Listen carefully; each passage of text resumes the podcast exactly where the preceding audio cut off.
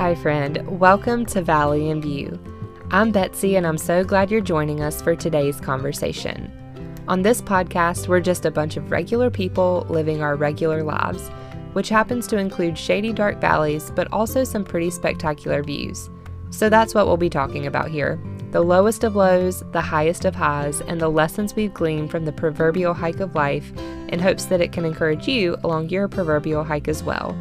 No matter where you are on your journey, we're glad you're joining us on ours. Before we get started, I do just want to drop a little disclaimer. The conversations you're about to hear are based on our personal experiences and relationships. We hope you hear something in these conversations that spark an idea, an emotion, or even breakthrough in some way. But please do not take our words as gospel truth. That can only be found in one place.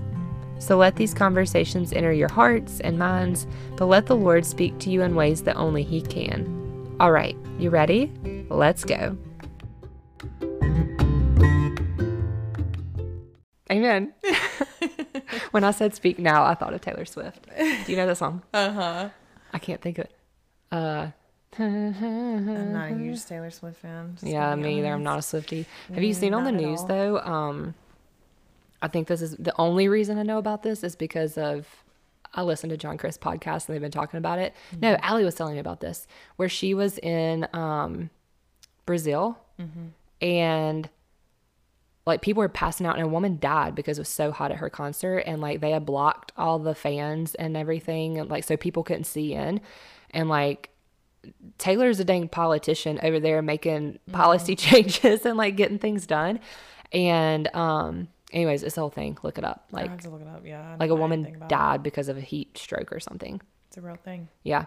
Um anyways, welcome to your first episode, Steph. I'm excited. That was a little loud in the yellow over there. All right, pipe down, Betty. Um, well, this is episode 31, I believe. Um, and I cannot believe it's been 31 episodes for you to come because you're literally the friend that lives closest to me. that we see probably the least of each other. I don't know about that. Well, yeah, c- but we talk throughout the week. Yeah, but also this has just been an unusual year. Yeah, unusual so year for there's sure. that. Um, well, we like to start off the pod by telling everyone what we're drinking. So, what's in your cup this morning, Steph? uh, well, Betty, um, Betsy's over here, the little barista. So she Betty made. barista. Yeah, she's a barista. Made Well, coffee.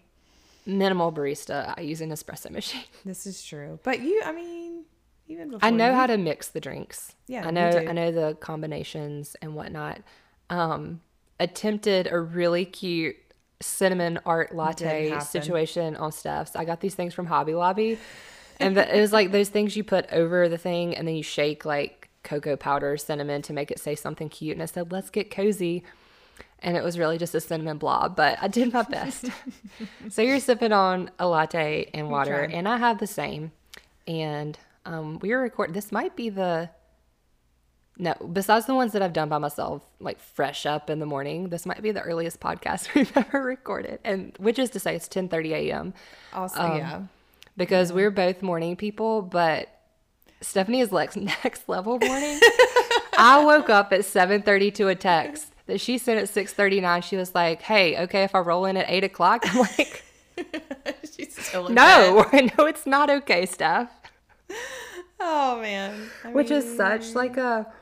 So Allie was here last weekend, um, and we were recording, and it's such like a what do you call it? Like Difference? a yeah, spe- different ends of the spectrum. Stephanie wants to record at eight a.m. Allie is like eight p.m. is too early. Yeah, Like, yeah. She's always been a night owl though. Right? She is different strokes for different Yeah, folks, but me. we're Mm-mm. definitely I can't hang that way. morning people. Even in college, like I was, you know, back in the like college days, you'd go out, and I'd stay out late then. But it wasn't that, I was in bed at like ten o'clock. Yeah. No, I don't. I don't do the late night thing. I don't think I ever have. I mean, I pulled some all nighters in college because we thought it was a fun thing to do. Like I remember, I went with my roommate to the library at sunset.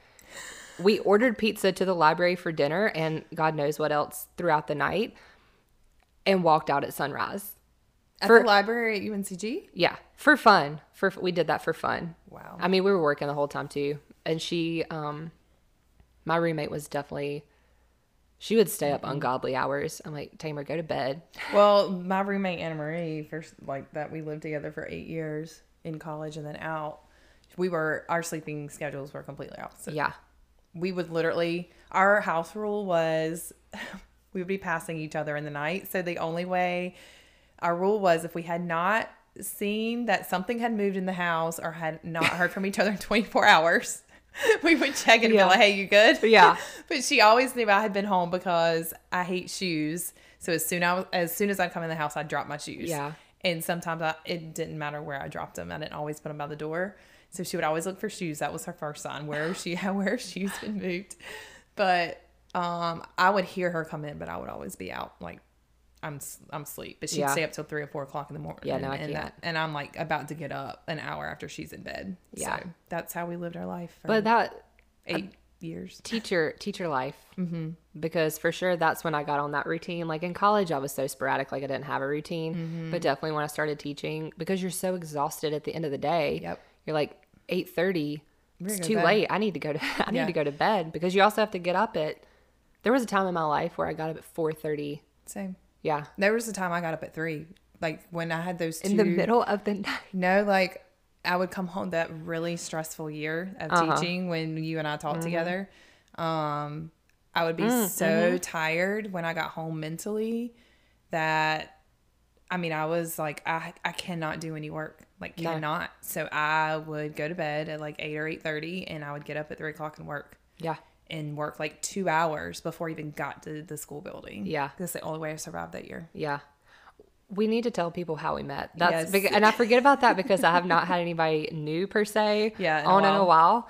Um, but tell the story of how we met, Steph. Um, so we taught together at a a well, elementary school. I do remember the first time. I don't. I I'll- do. I'm here for the story. You're here for the story. Yeah. We started at New Hope the same year, and we had had like a, our faculty was like 70 people because it was just so big. Yeah. And we had had a meeting in the library because that's where we always had our faculty meetings. Uh-huh. And I remember the first time, like, I guess, paid attention to you and Leah because the three of us were Because me and Leah were already friends. The two of you were already friends. Which side note, she's recording on Thursday. Is so she? For the first exci- time, so y'all are in the same week. Sorry. Um, but we were on separate hallways, and I, I was thinking about this this morning. I was like, that school was so big, it was hard to make friendships. yeah. Because I don't. Did I ever tell you this? That somebody tracked on their Apple Watch how many steps it was from one end to the building and back. It was a quarter of a mile. No, it's not. Yeah, it was that big of a building. From like fifth From- grade to the cafeteria and then back. is a quarter of a mile. Yeah. Whoa. That's how big it was. I don't remember who did it, but somebody tracked it because we were talking about No how many I felt so healthy that year. Yeah. Honestly, like that's one of my healthiest years. Um, Physically, not mentally. So I remember, I think we were, the meeting had ended and you were talking to Leah, and I heard you say something about national parks. And I was like, Yes, my girl. ears perked up, and I was like, oh, she's been to national parks.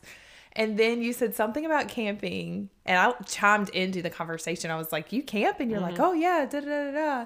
And I was excited because I had zero friends at the time that camped, or and I actually, you're the person that got me into backpacking because I Mm-hmm. had not backpacked. Um, we camped our whole lives, but anyways, um, my friend Emily was the only person that would camp or do anything like that with me. And she had just moved to Ohio and I was devastated. I was like, I lost my one friend that'll like do outdoorsy Yeah. stuff with me. And then you and I became friends. Um, but then it was like shortly after that, we started doing like the Bible study thing at your apartment. Oh yeah, forgot about that. We did that for a while Oh, and Kendall. I and about Kendall, yeah. Kendall came, Leah came some. Um, and then we started hiking and backpacking. Yeah, it was. I think that spring. you know where I'm going. Yes. Okay, so we started oh man. fall of 2017, I think, at New Hope. Don't ask yeah, me that no, it is. It is remember. because 2017 was a rough summer for me, and I remember thinking New Hope is giving me new hope. Uh-huh. Um. So yeah, that spring for spring break, I'm like Steph, let's go backpacking. She was like, Yeah, sounds great. Never done it. Um, well, no, that wasn't your first time, was it? um, It was. It was either your I think it was because I remember feeling the pressure of being like, Yeah, it was my first backpacking trip, I think. yeah.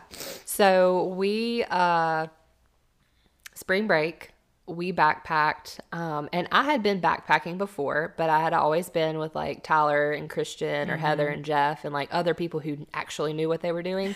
and so that's why I I think it was your first time because I remember Being feeling the out. pressure and Yeah. like I'm like I'm not going to tell her. I'm, I'm I got this. I've done this enough. Like we're fine. And it was a great time. Like we went to, uh, we drove to Hot Springs, stayed in Hot Springs that night, woke up the next morning, and we were hiking Max Patch back to Hot Springs. It was like what 17, 18 miles, something like that. Well, the first day I know we did 14. Yeah, we we did the majority. Well, maybe twelve the first day. It was No, 14. 14 I know because my Oh, yeah, yeah. my knee was like so jacked up. by It the was end of that fourteen the first day, and then it was supposed to be six the next day. came off the trail. because yeah okay um and so it was the most beautiful day like when we uh-huh. started. Clear blue uh-huh. skies not a cloud in sight. Like we have pictures from the top of max patch and it's just like 70 clear blue beautiful. And i mean we're following the at which is very well marked. White blazes the whole way. So like we we were never AT a point where we got lost. Like we had a map. We were good. And like this is a very highly trafficked trail and especially this part. And so we're like people around we're good. And we you know had done our 14 miles and there was we were planning that night there were shelters along the way um of like where you can stop and I, I mean it's not like a cabin but it's just like a wood plank floor with a shelter above. So like you don't necessarily have to set up a tent. You just put your sleeping bag on the uh, platform. And so we are planning to stop at one somewhere around that part. But remember, there was, they were doing a controlled burn and we mm-hmm. ended up having to go around the trail on the fire road. So we, we didn't ever pass the shelter because it was in the section where they were doing the burn. And so we're like, oh, no worries. Like, and on the AT, you can just like pull off and honestly camp anywhere. So we found a clear spot that looked like somewhere somebody had camped before.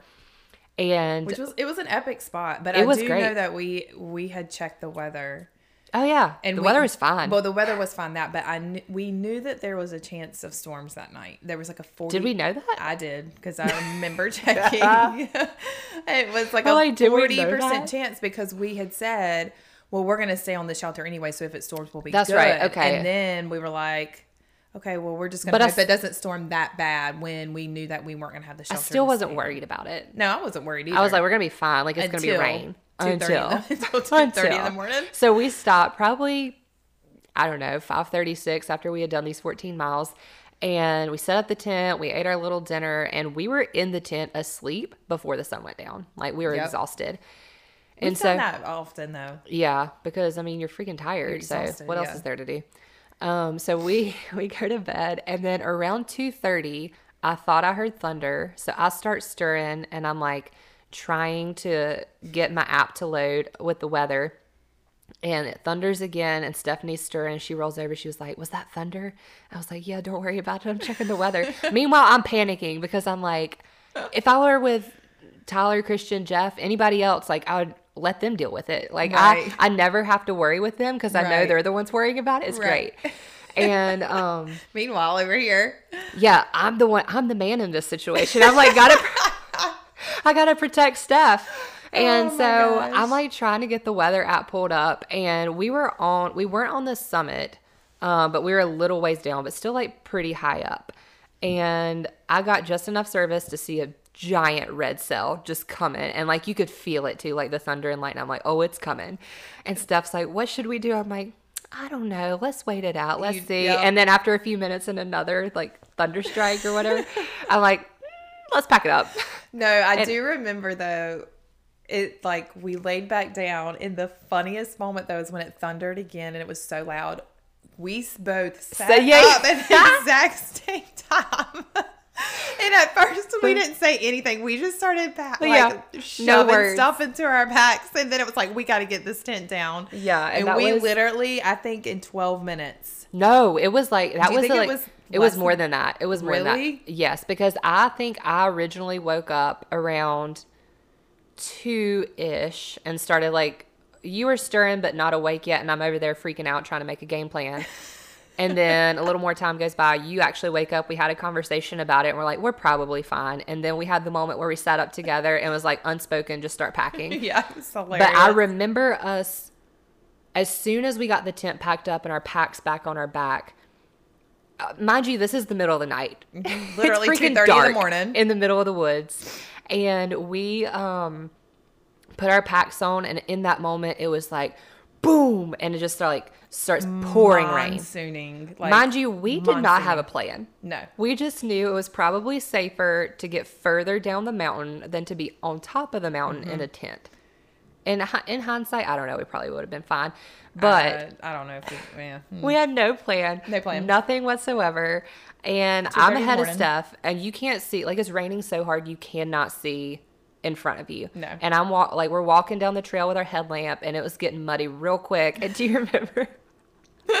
I just straight slipped and like on my belly in the mud and got up. But I mean, we talked about this later, but I was praying out loud. I'm like, Lord, provide something. Like, I don't know what we're doing. We're just walking. Like, I'm out up there praying out loud. And I don't know. If, I don't know if you heard me I in the could back. not hear you. Like, That's the rain was so it was loud. raining. Yeah. I could not hear you praying out loud. And I'm like, I remember specifically, like, Lord, just give us some type of shelter. I don't care if it's a rock. I don't care what it is, but like, give us something. Yes. We were initially going to hike six more miles next that morning. next morning. So, like, in my head, I'm thinking, we cannot do this for six miles right now. Like, No, There's and- no way we're going to make it. But this. in my mind at the front, I'm like, baby, we're going to hot springs. Yeah.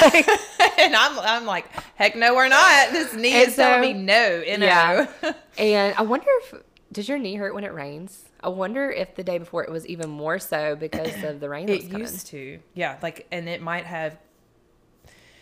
I think too, it was a combination of that was the first backpacking trip I had done. Um, so I pushed my knee really hard that day, but then it could have very well been it was agitated with the system coming in, Mm-hmm. Even and I didn't know it. Yeah. So God, we're hiking down this trail and I'm praying out loud. Stephanie can't hear me. And I'm just like, I, my literally, my plan was to walk to Hot Springs in the middle of the night. And, um, I mean, I wish we could go back because it was less than five minutes, probably less than a quarter of a mile, less probably to walk to fifth grade at the cafeteria and back at New Hope Seriously. amount of time. Mm-hmm.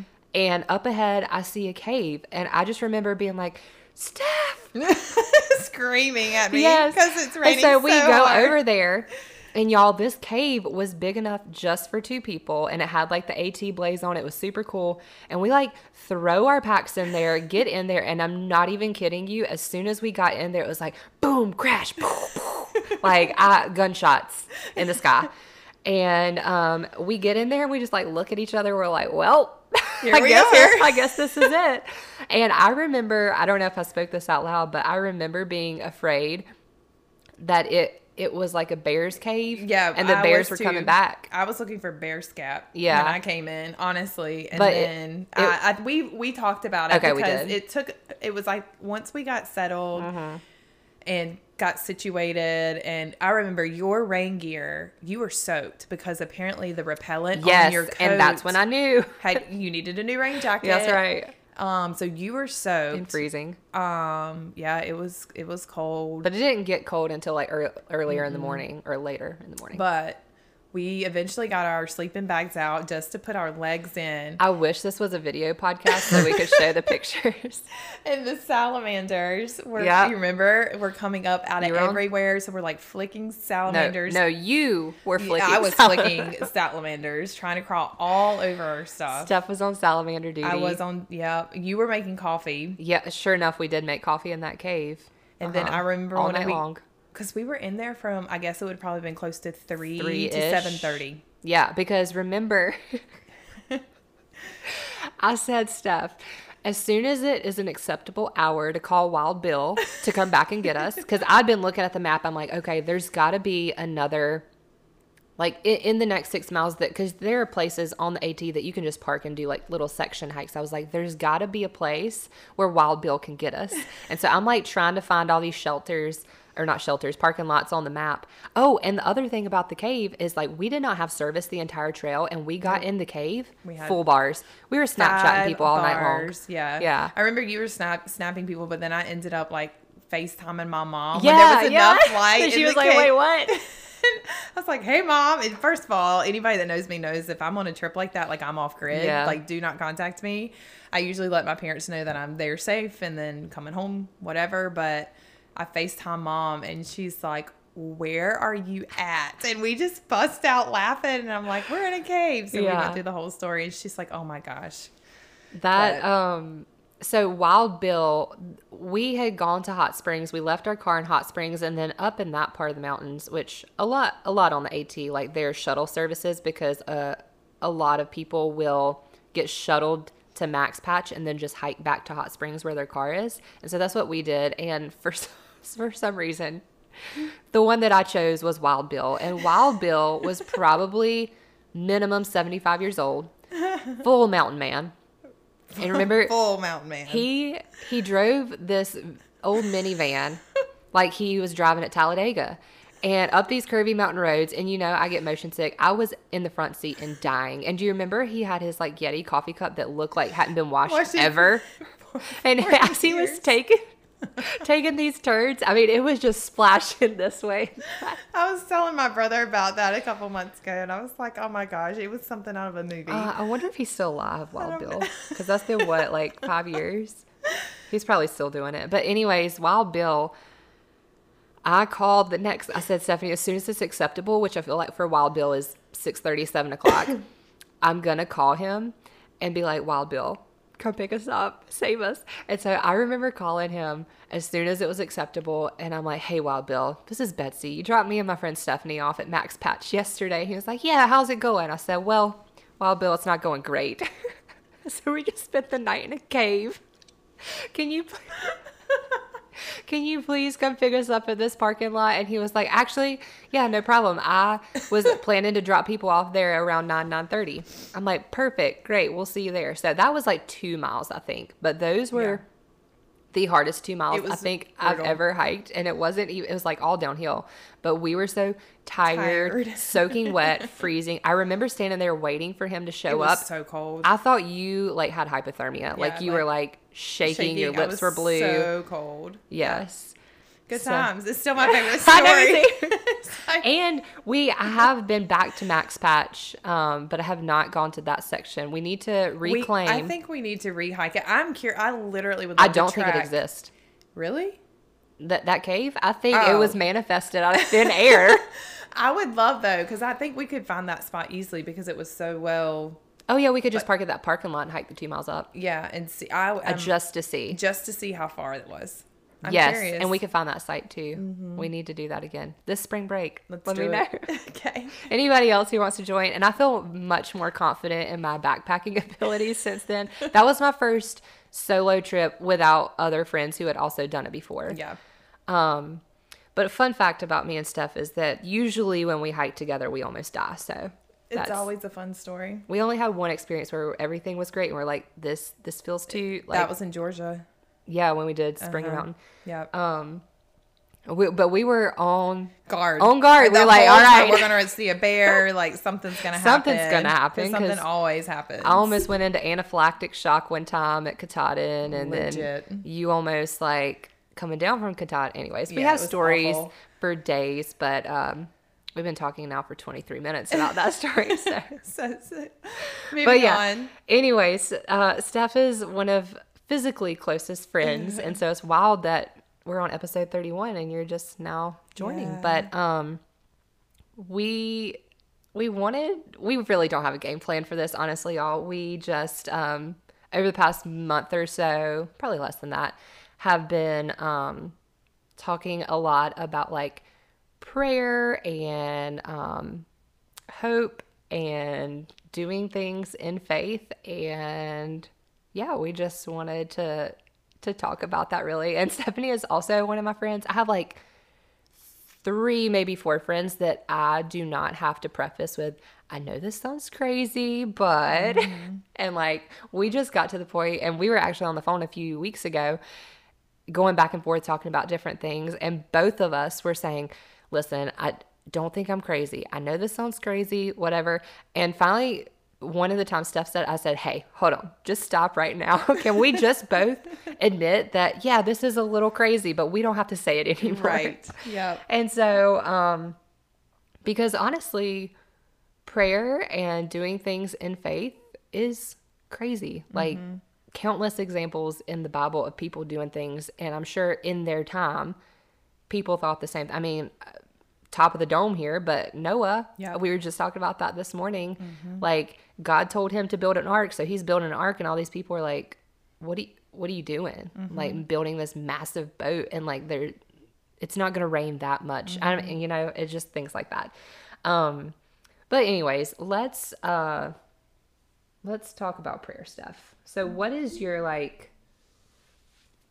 Me and Mallory, Mallory and Allie were talking about this on the last episode, but like your your prayer life today. Okay, let's back it up. How was your prayer life growing up? Or like what did you think about prayer as a child or just like in your family growing up? You know, like? yeah, or like going to church or what did prayer cuz we me and Mm-hmm. Mallory and Allie that is hard to say. Mallory and Allie, Mm-hmm. Allie. were talking about that and it was just like very different for all three of us. So now Mm-hmm. I'm curious to know. Um, well, I grew up in two churches because my parents were separated, divorced, and then both remarried.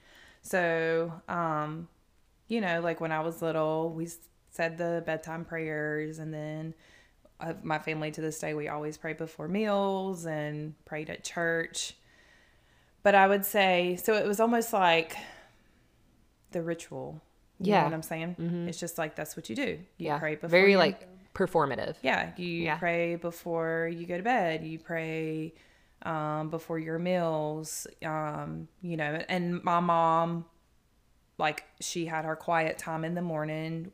We so I knew that. So like I, I saw her model that. Um, but I think it was, well, I think as far as my faith journey, journey and all, I was like 28 when everything started changing for me as far as where my faith was. Um, at 28, just a little bit of like my backstory, I was at a place of, to be honest, coming out of like a depression season um, due to life choices like I had made. And so it was in that moment that I kind of like strayed from God, strayed from church. I still had that foundation, but um, I was only praying when I was desperate.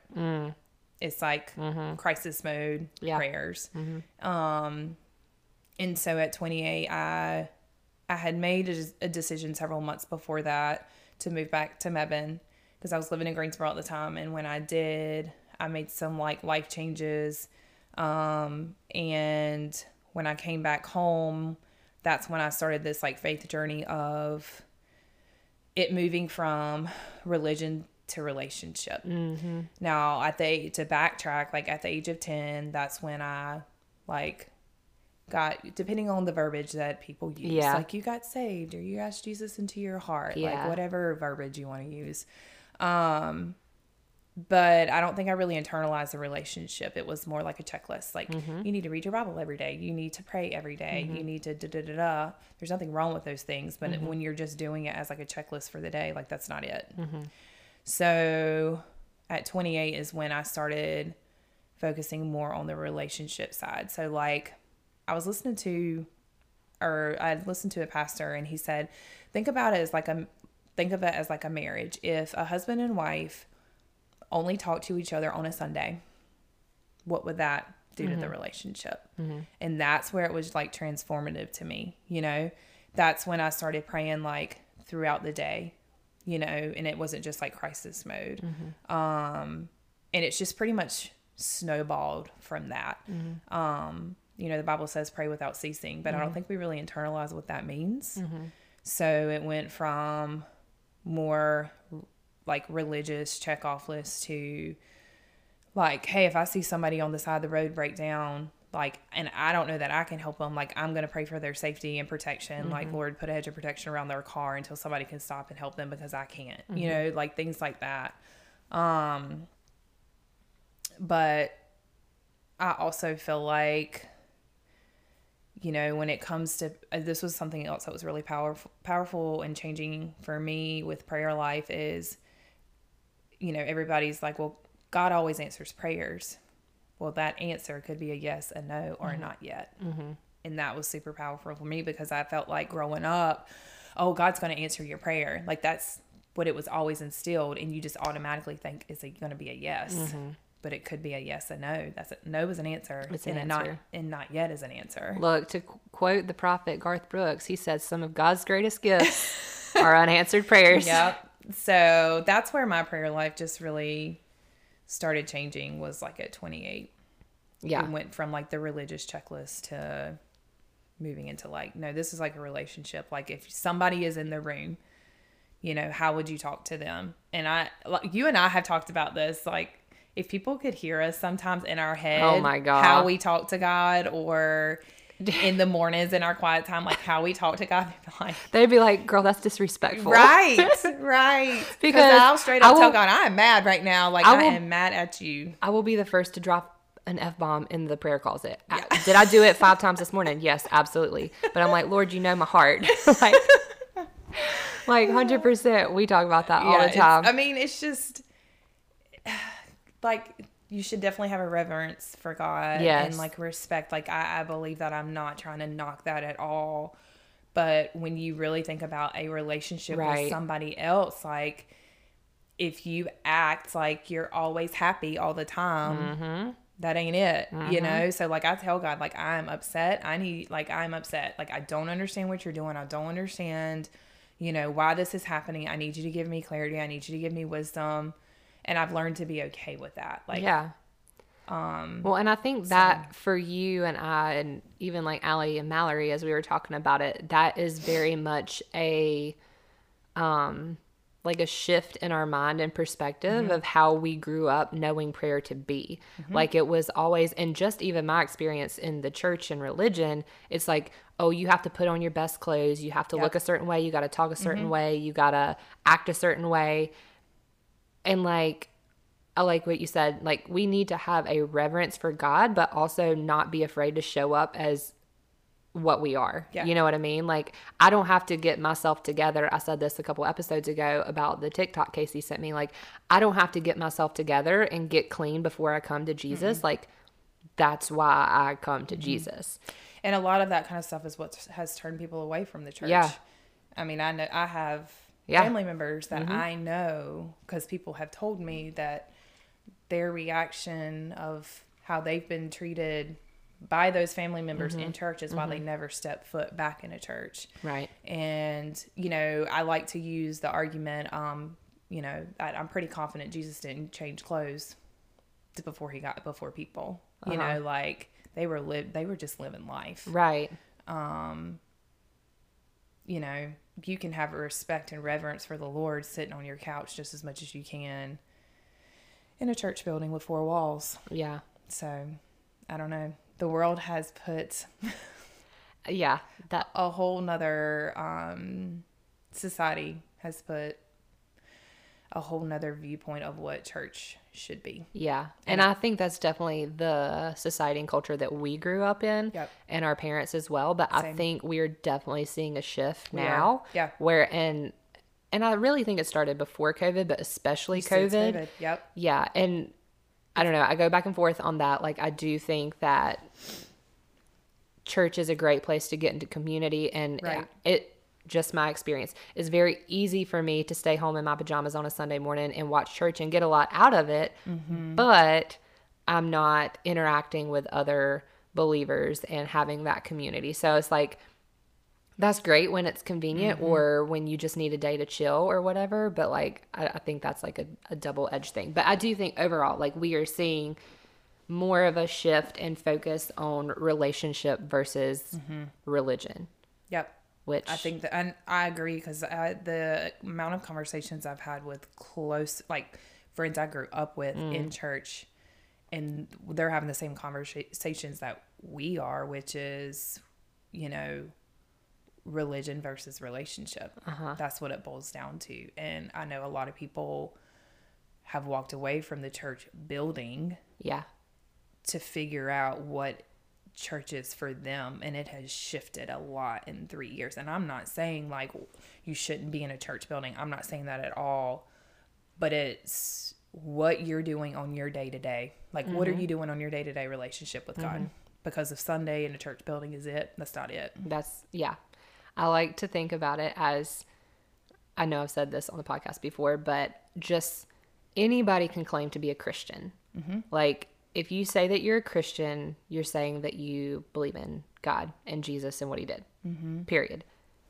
But to have a personal relationship with Jesus, like, and I, a lot of times I don't even claim myself as a Christian anymore because I don't, I don't want anybody to get it twisted. And that's not from like a prideful thing or whatever, but I, I don't, now that I'm saying that, that sounds kind of prideful. I take that back. But there's a difference between being a Christian and saying you're a Christian and going to church on Sunday versus being a man or a woman of God. Mm-hmm. And I think the difference there is just like you said, like one is a checklist and it happens one day a week and whatever. And I especially see this in dating. People will be like, oh, I want a girl who's a Christian or I want a guy who's a mm-hmm. Christian. I'm like, no, baby, I want a man of God. like, I mm-hmm. need you, I need to know that you have a personal relationship with Jesus and that you are daily pursuing him and like having praying without ceasing and you are having conversations with him and you're coming to him as your true genuine self and like letting him do the work in you that needs to be done. Like there is a major difference but i think like going back to what you said a lot of that stems from the religion aspect and culture that we grew up in Right. and all that to say that i do think like it is turning No, it For good. definitely is. um well that took a turn that i didn't think it was going to take We're just rolling with we're it. just rolling with it but we let's, let's get back to prayer because that's that's what we've been wanting to talk about so um i think i asked you like how was your prayer life growing up um what and you kind of talked about like what your prayer life is now but like how like for somebody listening who has heard you say like okay growing up it was this very routine performative thing and now it's like a pray without ceasing thing throughout the day and i have a relationship with jesus blah blah but like give some context like? how what does that look like? Like how do we pray?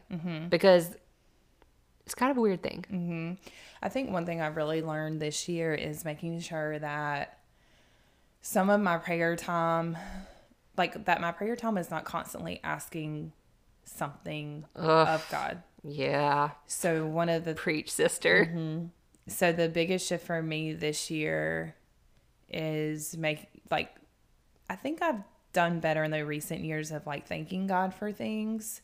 Um this year pride. God has like been all over me about like Yeah. you're not taking time and evaluating your day of like asking for forgiveness. Like God I'm sorry I did this today. Mm-hmm. Like or I confess I did this today. Like I know this is an area that I need work on. So it's like it's been a pride thing for me of like not taking time and reflecting and being like, okay, like I probably lost my temper in this situation. It popped off at the mouth sooner than I should have. Always. And like I need to work on this. Like help me with this. Like I see it's an issue, you know, and it doesn't have to be like these big verbiage phrases, you mm-hmm, know, like mm-hmm. you know, like I'm asking like I confess this and I'm asking forgiveness for this. Like it doesn't and I'm that like, is a shift in our mindset because that's what we were taught and how to so I'm it. like, Lord, I popped off at the mouth today, like for real, for real. You know? Yeah, yeah. Like, I am so sorry. Like, this is an issue. I need your help. I need your guidance. I need your wisdom. I need your discernment. Like, thank you for being a patient God that never Yeah. gives up on your children. Like, that's how I talk to God. I literally envision like him in the room and I just talk Mm-hmm. to him like a friend, yeah you know?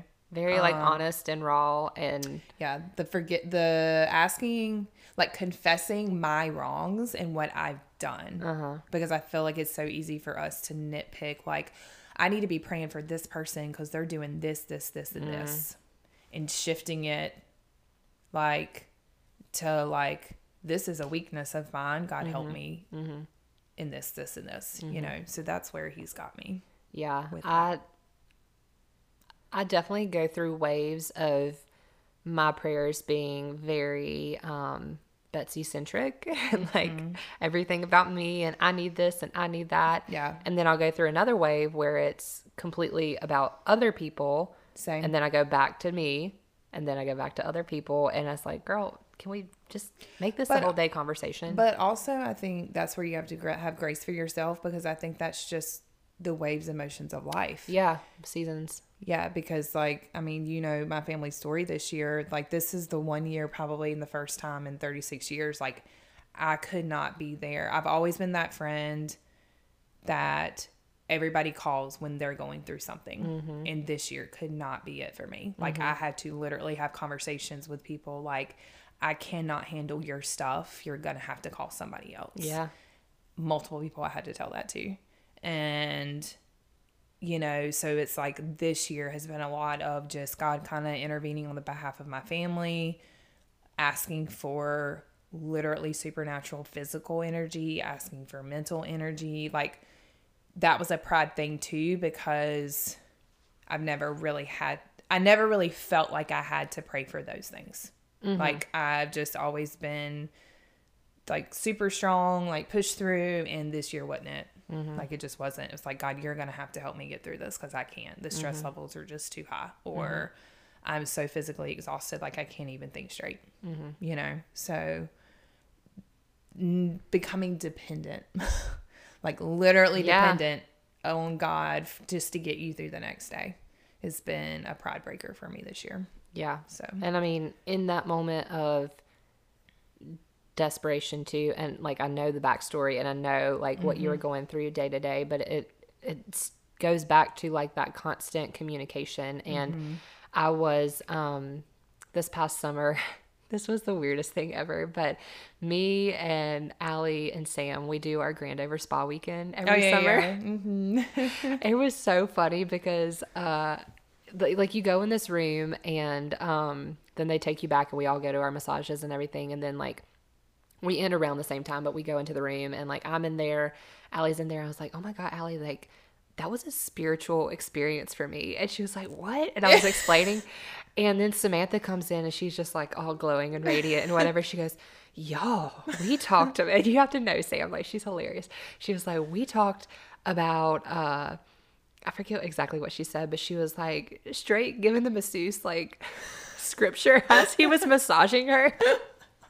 and she was like, it was like a spiritual experience. And Allie was like, What? Y'all had spiritual experiences and I didn't. Anyways, one of the things that I, I don't remember, I remember laying there and like I had a woman masseuse and um, she was great and everything. And um, I, the Lord in in that season was teaching me a lot about healing. So like I was already in my mind Right. thinking a lot about healing in that moment. And um the masseuse though, I don't even like I don't think I said anything. I, I must have to prompt her to say this, but she said um, and I wrote it down in my prayer journal. She said, praying is talking to God and meditation is listening to Him. And I'm like, she had no business saying that to me. And it, I mean, it stuck with me. And so I think a lot of times I focus more on the praying and like talking to God in those moments, but I rarely take the time to like meditate and actually mm-hmm. listen. Mm-hmm. And like I think that's a big component of prayer too is like taking the time to listen because like you said, it's a relationship. So how would it be like you and I if I just sat here and talked to you all day long and never gave you the opportunity to speak or e- stopped long enough for you to say something and for me to listen. Right. And I think I don't know. I think that's the hardest thing about prayer to mm-hmm. me because, like, ha- I have definitely experienced many times, like, the Lord speak to me in different ways. And we could talk about that too because that's kind of cool. Yeah. Um, but I get in my head a lot because I'm like, wait, did I just make that up? Did he really say that? And mm-hmm. you know who that is? Mm-hmm. That's the enemy. Mm-hmm. And but sometimes, like I am crazy. Like I do come up with things. I have a very creative mind. So I think like you you have to take those things that the Lord has spoken to you and take those things back to Him and be like, okay, this is what I think I heard you say. And sometimes it's clear as day and like you whatever. You know, yeah. But take those back to him and be like, I think this is what you're trying to tell me. I think this is what I heard. This is what you want to teach me. Like, can you confirm it or can you tell me more? Can you teach me more? And like, when I actually take the time to do that, like he does it. Right. And so I think that's another component that That's also another reason I'm a morning person. yes. Is Let's- because everything's quiet. Mm-hmm.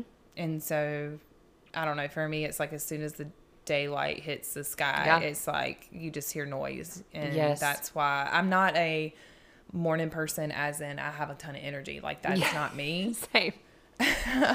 But I, I we are very similar in this aspect. It's like we like slow, quiet mornings. Yes. Um I mean, even this morning when you text me and be like, "Yo, can I roll in at eight o'clock?" I'm like, "Steph, give me at least another hour because I need to make my coffee. I need to have my quiet time." yeah. Like, Meanwhile, I'd been up for like an hour and a half already. th- this is I'm genuinely concerned about living with another human eventually because of Uh-huh. like, baby, we. Mm-mm, we cannot. Don't talk to me. I need to be up for two hours, whether that is Mm-hmm. Communication. Six. Communicate that from day one. Communication. Just so you know. um but yeah i think the morning and and people i think it's important to have quiet time and a structured not maybe not structured is the right word but like a, a certain time throughout your mm-hmm. day to be very intentional about like hey i'm sitting down or standing. You can stand you can walk you can run. It doesn't matter. Mm-hmm. But an intentional time to pray to god to take a moment for him to or let him speak through the noise of all the distractions and just like meditate on his word and like you know intentional we call it quiet time because we're mm-hmm. basic white girls but quiet time and i think for me personally that is the best in the morning because it's like before everybody's up before i get distracted and thinking about a million things. Um, but other times in my life like when i was in college and one of probably like the strongest seasons of my faith like my quiet time was at night before i went to bed and so i mm-hmm. think it just looks different for It does. everybody It shifts and, for everybody. And I and it sh- shifts in seasons Yeah, that's what I was about to say. Is I think that people have to understand that seasons change, and so things change, and that's okay. Like it doesn't have to be this Instagram, Pinterest, mm-hmm. perfect like what your morning should look like. Like mm-hmm. for me, I think there should be a designated time. I don't feel like that should be the only time you talk to God Right. throughout the day, but I do feel like there should be a designated time with the grace that that designated time may look different. So, mm-hmm. like for me, like yesterday, I went out and instead of praying on my couch, I went and walked to the horse field and I mm-hmm. walked down to the pond and I walked back. Where I'm, I can't do that the mornings that I'm working. You know what I'm saying? Or mm-hmm. it may be that I sit on the couch and I play quiet music while I pray yeah or it may be me talking out loud in my mm-hmm. living room. Like mm-hmm. I don't, you know, I have that designated time. It looks different from day to day.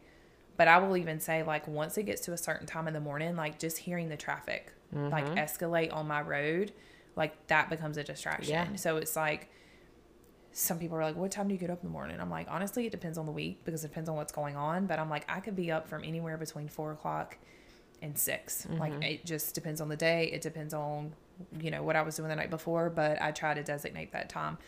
And there's some days like I don't read my Bible. Like, you know, like I'm not saying that that's a good model, but like some days my spending time with God is just praying. yeah Like that's it. Um, because I think spending time like with a person looks different. Yep. I was about to say, go back to the relationship. Yeah, like if like- you are doing things in a relationship, whether that's a friendship, Mm-hmm. a marriage, a dating relationship, whatever, like if you do the same things over and over and over every single day the same, like it's going to get boring and nobody Exactly. wants a boring relationship. Exactly. And I think that's good to remember like this is Mm-hmm. a relationship with Jesus and you've got to do those things, keep it fresh, Well, keep it and I spicy. think that like one of the things that I've learned through COVID is that it exposed having to be doing church from home for so long. It you know this because it exposed us to different churches, Yep. different pastors around, the U.S. world, whatever. Because what are we about to watch after this? right Social Dallas, baby. social dallas and so um so like some mornings like if i'm like and some of it's pride and some of it's just me just i don't feel like reading the bible right now you know like but what it Yeah. may be is when i come home from work that mm-hmm. evening it may be me listening to a sermon from mm-hmm. a church from earlier in the week or something like that um but i do i really try to be consistent with my prayer every mm-hmm. day like and it you know I don't know, this year, like I said, it's been a lot of like thankfulness and my prayers and a lot of like breaking your pride down stuff. Like these are the areas you need to work on. You know, it's areas mm-hmm. you need to mm-hmm. work on. So mm-hmm. quit pushing it under the rug. So, yeah. as one of my hot yoga instructors said one time, leave the place of resistance and find the place of surrender. um, something you said, I was just, uh, oh, last night I was watching as I was making uh, those citrus ornaments. Um, there is a series on Netflix called, uh, I think it's called Live to 100 mm-hmm. or something like that. It's only four or five episodes, but it's all about the blue zones. Do you know about the blue zones in the world? Mm-mm. So, blue zones are places in the world where they have the most, they call them, I was going to say centurions, but that's like Roman soldiers, right? centenarian, basically people who live to 100 or above. Okay. And so there are a handful of places in the world that's very concentrated with people who live to very, very old ages. And it's like these people who are like, you should watch it. It's really fascinating. But there's a few different places he goes to, um, and he's trying to like figure out like why are these blue zones the way that they are like how, how are people living to be this old right. in these particular areas? Like is it the food they're eating? Is it the environment? Is it whatever? And so he goes through and he finds all these things.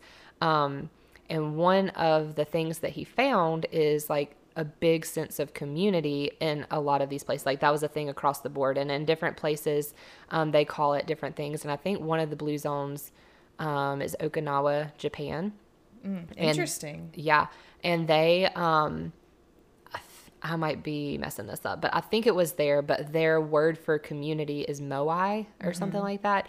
And so there's just like a very big um like emphasis on community and just not not just with family and family taking care of family and families living together um, but there was this one these this group of women who um, they they got together every week, or maybe they lived together. I don't remember, but they um, were interested in music and singing and like playing instruments and things like that. And so, like, that's literally what they would do. They would get together and do those things. And um, so, across the board in different places he went, he found that like a strong sense of community helps you to live longer. But that's not my point. My point is that he also said something about how when you are exposed to people who are making healthy choices, when mm-hmm. you are exposed to people who are doing things a certain way, and like there's tons of research on this, like you start to pick up their habits and Absolutely. traits and mm-hmm. like do the same things. And like, I think that's where community comes in. So, like, I think that is a lot of the reason that my prayer life looks the way that it does and the way that my faith journey has played out is because I have people in my life and yeah. friends and family who like I see them doing these things mm-hmm. and I'm mm-hmm. like, oh, like I should I should do those things. I think too we p- people like you and I have like this is something God has been really all over me about the last year is how blessed we are mm-hmm. to have a community of friends. Yes. Outside of a church building that mm-hmm. one's going to hold you accountable. Yep. But not everybody has that. Yes, and I think that I that's where we have to be really careful that we are not judgmental of that. So it's mm-hmm. Like for some people, like their only community is in a church building mm-hmm. that will hold them accountable in their faith walk and things like that. And so I think we just have to have this every like everybody's history background where they are is different yep and we have to be mindful of that period for sure and you know i was actually talking to my sister-in-law about this recently like we are so blessed like i know i have those that core group of mm-hmm. friends that I can pick up the phone and say, "Hey, like this is going on. it's going down. it's going down." Or like send a text message and like I know that they're not just sending a text back or commenting back yeah. and saying, "Hey, I'm praying for you." Like they actually, actually. are praying for you. Like yeah. it's not just a, "Hey, how are you?" "Oh, I'm good." Like you know, like when people just say that it's like just routine verbiage yeah and i in for us it's like no we have those core friends that like if i say hey i need prayer right now like i need help and or whatever it is like they're actually doing it yeah um and it's like i've always had faith filled friends. I don't know what it would be like to not have them. Do you think it's because we grew up in the Bible Belt? I think that's part of it. That's something that I've really thought about recently. Like, Yeah. is is a lot of my experience because of, like, w- would I be a different person? And the answer is yes. If I had grown up in like Arizona or somewhere else Mm-hmm. That's know. not it's as hard like to say. I mean, we definitely live in the Bible Belt, but like I have a lot of friends that grew up in the Bible Belt and with Yeah, you know, true. and they don't Yeah. have that community that we have. Yeah. I think it's really feeds from your family. Yeah. like your family and your choices. Fam- yes, We were talking about choices this morning. Yeah. And that plays a big part in it. Yeah, So I a the other day. I don't know exactly how it was worded, but it said, um, as Christians, like we have to be mindful that we're not, we're always like, oh, the devil is just attacking me when really it could simply be a, a choice you made. And I was Let's talk about natural consequences. yeah, I forget. them consequences. Yeah, I, I said that kind of funny. Um, yeah, there was. Uh, dang, what is the scripture? I was reading some scripture the other day that basically talked about that. It's like you made that choice, so there are natural consequences. Um, shoot, I don't remember what it was, but yeah, we. I mean, this is a rabbit hole. I didn't plan to go down, but let's talk about free will and choices. Um, I mean, what do you want to talk about? I don't know. we, we were just talking about it this morning, so it's fresh. But yeah, everybody has the choice. Like God has given us that choice. And so like every and I mentioned this on another episode a couple weeks ago, but we have in our day to day, I think like 70 some thousand thoughts that go through our mind. How they quantified that, I don't know. But the people say, mm-hmm. the people have spoken. it's people have 70,000 thoughts a day. And of those thoughts, you have about 30 to 35,000 decisions that you make in a day. Something like 50% of your thoughts become decisions. And so, like, as we're talking about our prayer life and our faith journey and things like that, like, there may be somebody listening who is like, oh, well, I don't have a prayer closet or I can't talk to God throughout the day or like I can't do those kinds of things. But like every every choice that you have, like I'm not saying this correctly, but like you can make that choice. Mm-hmm. Like in a moment, you have the mm-hmm. choice to say, "Hey, I'm going to come go to God to this or I'm just going to bypass it." Mm-hmm. Like every active choice that you make takes you forward in your journey. Or like- something else too. I think just being females, the first thing when something goes wrong, the first thing we want to do is call our friends. Girl. And it's like, so it's like, are we taking it to God first, or are we calling all our girlfriends? No, you I know if I get a text from Steph that says girl, Yeah. dot dot like, dot. there are various forms of girl that you send me. It's like, okay, capital G I R L, girl. It's like, okay, Brace yourself for this. I one. got something crazy. If it's all caps, girl. It's like, are you ready for this? And then if it's like, girl, with like all the L's, it's like, It's so. are funny. you good? so like, woo. though. oh Oh, that's usually how it goes. But yeah, I agree. That and that's something that I'm learning too. And it is very, very hard. And I don't know if this is my female brain or just because like I want to tell all my friends all the things and like keep everybody updated. But I have it's been a very active thought. It's like, Betsy, why don't you talk to the Lord about it first before you spill the mm-hmm. beans to everybody else? Because and I think it was me and Allie that was talking the other night that when I tell people all my business or things that's going on, when I tell them first before I take it to the Lord, like inadvertently, like they could be very well meaning or have great feedback or opinions or whatever, but it skews my ability to hear from the Lord about that situation or um, that decision that I need to make or whatever. Does that make sense? Yeah. Like, so yeah. One hundred percent. Agreed. Um, you want to get crazy?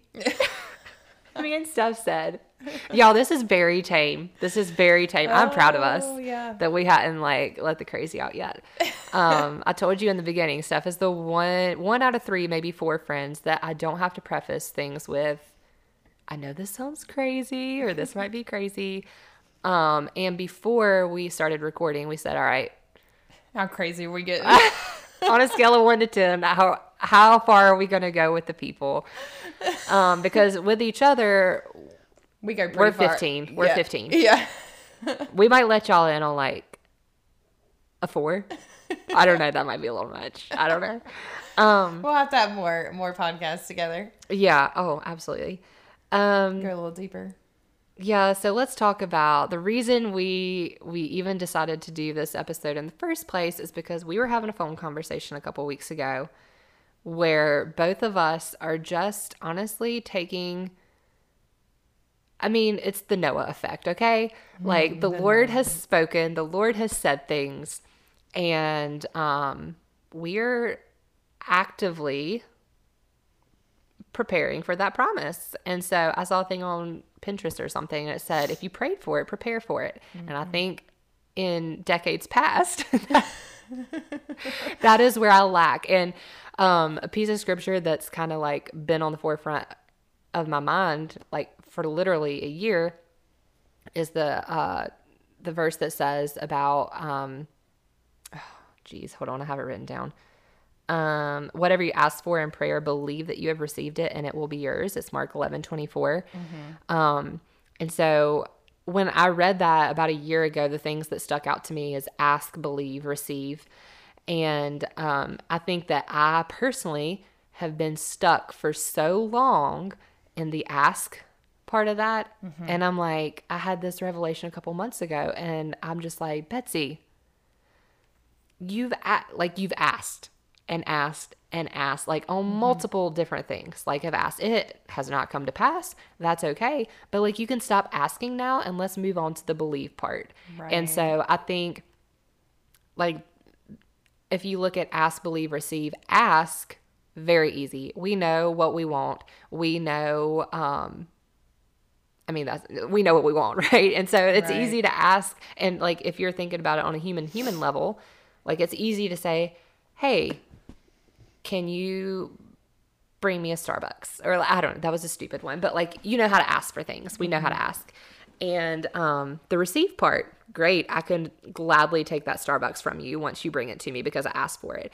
Um, but the believe portion, especially when it comes to the things that I'm asking the Lord for, that has been so difficult for me. And I know we've had conversations about this too, but it's just been over the past couple of months, the Lord has really been like, Betsy, I got it. Like, you've asked me, you don't need to ask me again. Like, I heard it the first time 12 years ago. Like, and he was like, I need you to move on to the believe portion. Like, that is the hardest part. Um, and so I'm like, okay, I don't know. I don't know how to believe. Like, because I feel like I've done it before and fulfilled. And it ended up me being disappointed and heartbroken and whatever and then i projected that on you so like i don't want to do that again and so he's been really teaching me that mm-hmm. my belief was not in him in the first place Right. he was like you've been asking me all this time and saying that you believe but like You really haven't. you really haven't. You have been asking me and then believing in your ability to make things happen. You're you've been believing in the way that you can manipulate. You've been believing in other people and anyways, that that was a fun conversation with him. Um and so like I'm like, okay, well, I thought I thought I was believing in you, but like let's let's flip this and like actually teach me how to believe in you. Like what does that look like? And so for me, it has been taking active steps of faith. He's like, "Okay, you've asked me for this, so what do you like if I gave you that tomorrow?" Would Are you be ready for it? Right. Would you be ready? the the answer is a resounding no. Like it's not. and so I'm like, yeah, you've got a great point. So um, he was like, I need you to take active steps. And so um, I, I'm currently, I think, in a lot of different areas in the believe part. Um, yeah, I don't like. I think of oh, remember that crazy dream I told you about? I've been having a lot of crazy dreams, so that should be a whole other episode. But the one about the girl Hannah or Sarah. Yeah. So, top to bottom here, real quick. Um, long story short, I was at my friend Sarah's baby shower. She's currently pregnant, due in March, and but the baby shower, like the baby was already born, and like months old born, and I was like with this other person, and then Sarah comes up to us with the baby and she presents the baby to the other person and said this is hannah and then i woke up and so i texted uh, sarah i was like dude i don't know but maybe your baby's name is hannah um, and so that led me to I'm like, oh, I know Hannah is a biblical name. So Right, I like up. read the story of Hannah in First or Second Samuel. Um, but there was a I'll look it up because there was a verse specifically that stuck out and um it like it's first Samuel, not second. So we have um what's the guy's name? Elkanah. No. Whose name was Elkanah, son of yeah, yeah. Is that right? Do you know the story?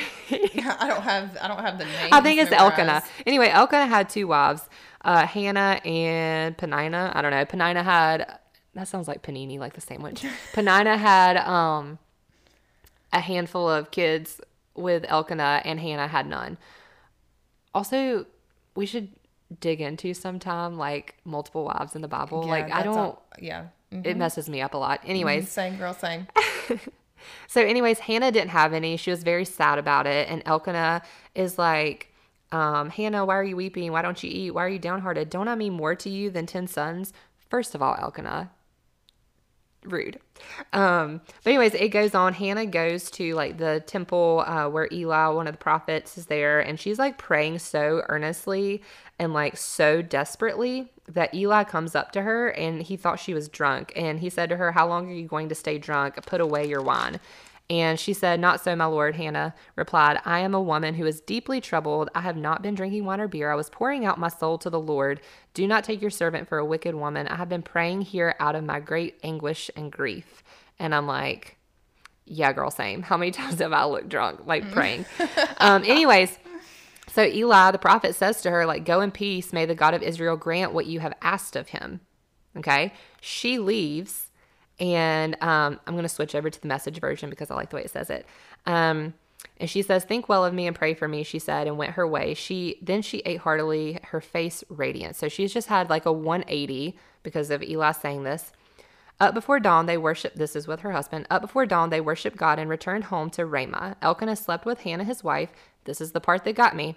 And God began making the necessary arrangements in response to what she had asked. And I read that. I had this dream, like totally random, weird dream, and it just like led me to the story of Hannah. And I'm like, oh my God, like I love that. God began making the necessary arrangements in response to what she had asked. And so, just looking at the story of Hannah, like she had been praying so deeply and earnestly and like in anguish for this child, for this baby. Mm-hmm. And like Eli saying, go in peace.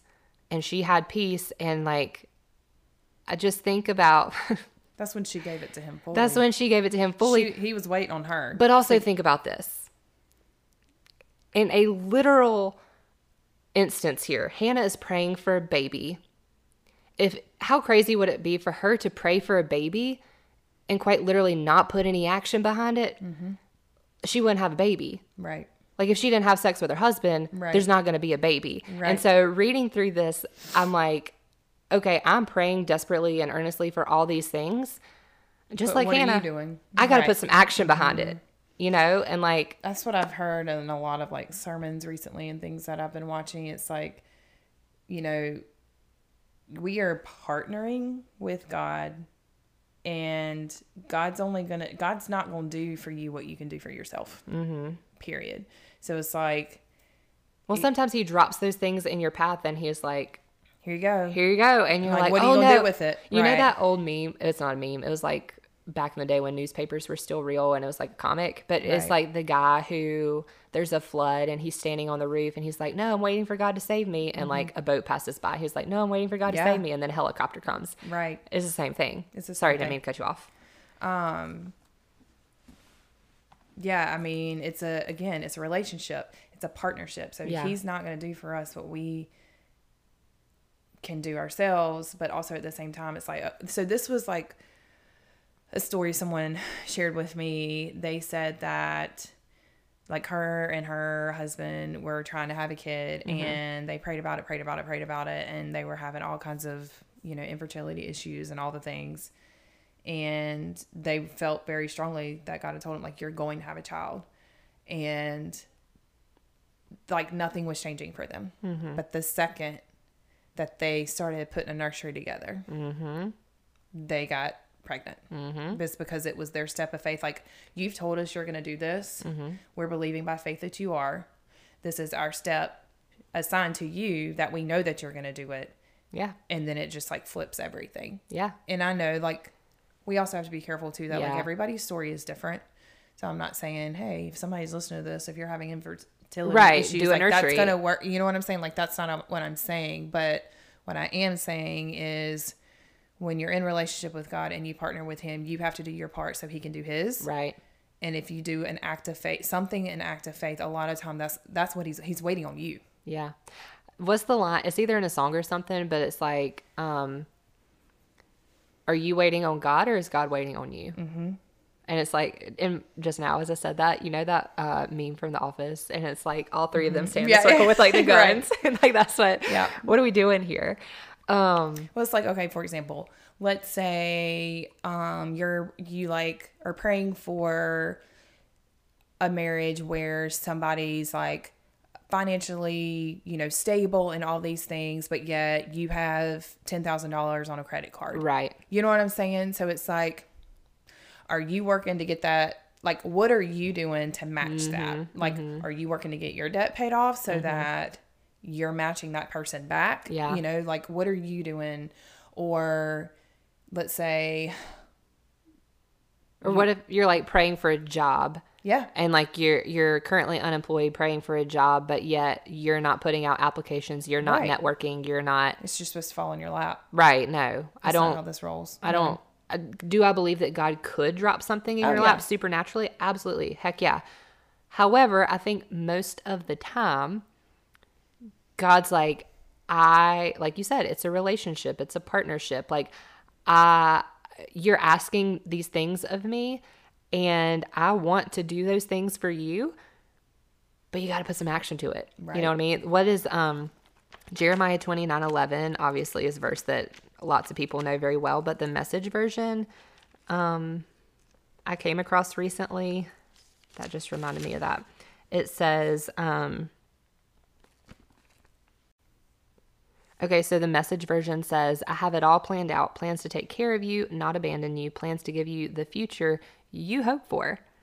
And so it's like these things that we are hoping for and praying to God about and asking him about like he wants that for us too. Mm-hmm. And I don't I don't want people to get it twisted. I think there has to be a good checks and balances. Like you can't I, I think it's more of a heart posture thing Yeah. like you you can't pray to god for a six figure salary just so you can buy more things Yep. but if you're praying like god increase my salary so that i can give more so that mm-hmm. i can be more generous to people mm-hmm. like there's a difference there is that But also, I think he's going to test you with that. yeah He's yeah test, absolutely Like, if I give you this amount of money, what are you going to do with it? Are you going to go spend it on buying six Coach purses, or are you going to go like, that's the Mebane outlets in mine yeah? and your coach Can you tell I hate the Yeah, outlets? yeah. oh gosh, I can't stand them.